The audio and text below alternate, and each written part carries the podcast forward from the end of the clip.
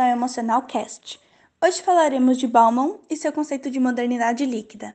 Mas quem é Bauman? Bom, Bauman foi um sociólogo e filósofo polonês que criou o conceito de modernidade líquida. Mas calma, antes de tudo, vou fazer uma pergunta para vocês que estão nos ouvindo. Quantos seguidores você tem no Instagram? E desses seguidores, tem mais pessoas que você considera amigo ou pessoas que você nunca nem conversou pessoalmente? Acho que nós sabemos a resposta, mas você deve estar se perguntando o que é que tem a ver os meus seguidores com a modernidade líquida. Bom, é sobre isso que iremos tratar neste podcast. Primeiramente, vamos contextualizar. Para você entender a modernidade líquida, temos que saber que, antes, havia modernidade sólida. Ela era caracterizada pela rigidez e solidificação das relações, sejam humanas, sociais, da ciência e do pensamento. Sendo assim, as relações familiares eram rígidas e duradouras, tendo como um dos pontos positivos a confiança na rigidez das instituições e solidificação das relações humanas. Mas, peraí, então Bauman achava que na modernidade sólida as relações eram verdadeiras? Sim, ele achava isso mesmo. A modernidade líquida é o oposto da modernidade sólida. Ela se iniciou após a Segunda Guerra Mundial, mas se intensificou na década de 1960.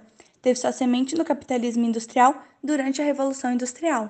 Nela, as relações econômicas ficam sobrepostas às relações sociais e humanas e com isso, cada vez mais abriu espaço para a fragilidade de laços entre as pessoas. Mas afinal, o que são indivíduos líquidos? São pessoas que estão preocupadas em buscar o prazer individual, o sucesso individual, abdicando a concepção de bem-estar da coletividade. Segundo Bauman, a atual sociedade está sendo regida cada vez mais pelos valores e regras do mercado. Com isso, a estrutura social da razão e do progresso se dilui.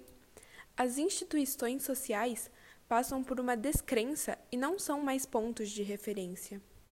A sociedade, no geral, estrutura suas relações principalmente pelas conexões virtuais, passando a perder ou a desconhecer as noções de intimidade, de privacidade e de individualidade.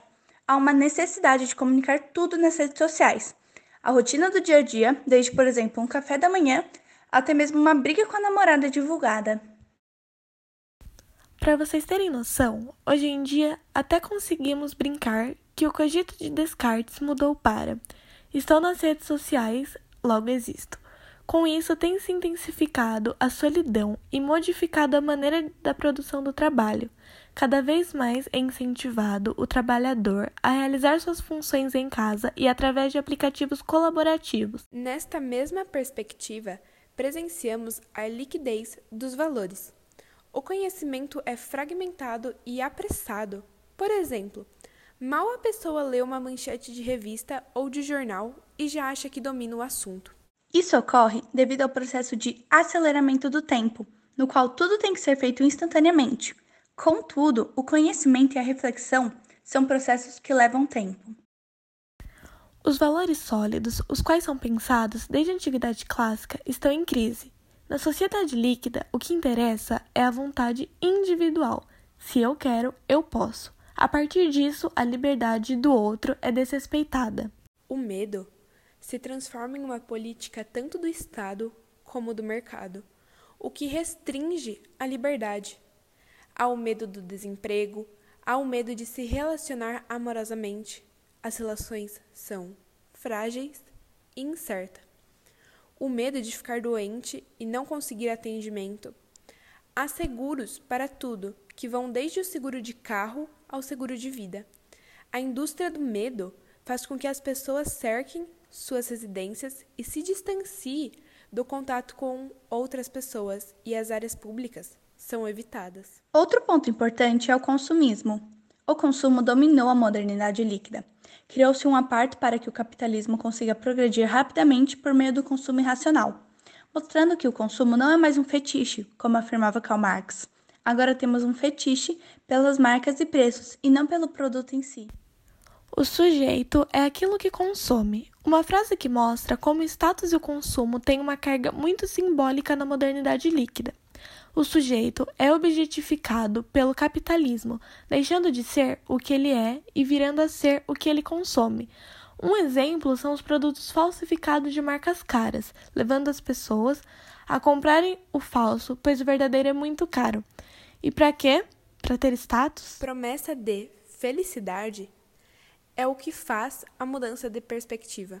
Ou seja, os sujeitos estão cada vez mais solitários, sobrecarregados, ansiosos e tristes, fazendo eles associarem a felicidade com o prazer momentâneo da compra. Como é um prazer passageiro, o sujeito está sempre em busca de comprar para alcançar a felicidade. O consumo, junto com o individualismo, que seria a substituição da ideia de solidariedade e coletividade, são duas das características da modernidade líquida.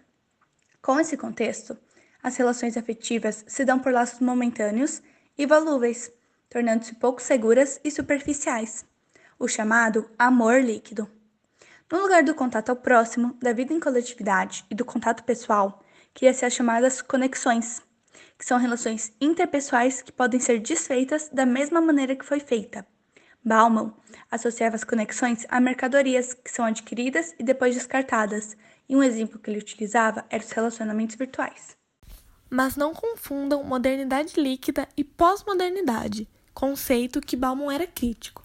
De acordo com ele, não existe pós-modernidade e sim uma continuação da modernidade, onde o capitalismo se mantém, mas com uma lógica diferente, onde a fixidez é trocada pela volatilidade sob o domínio do individualismo, do imediato e do consumo.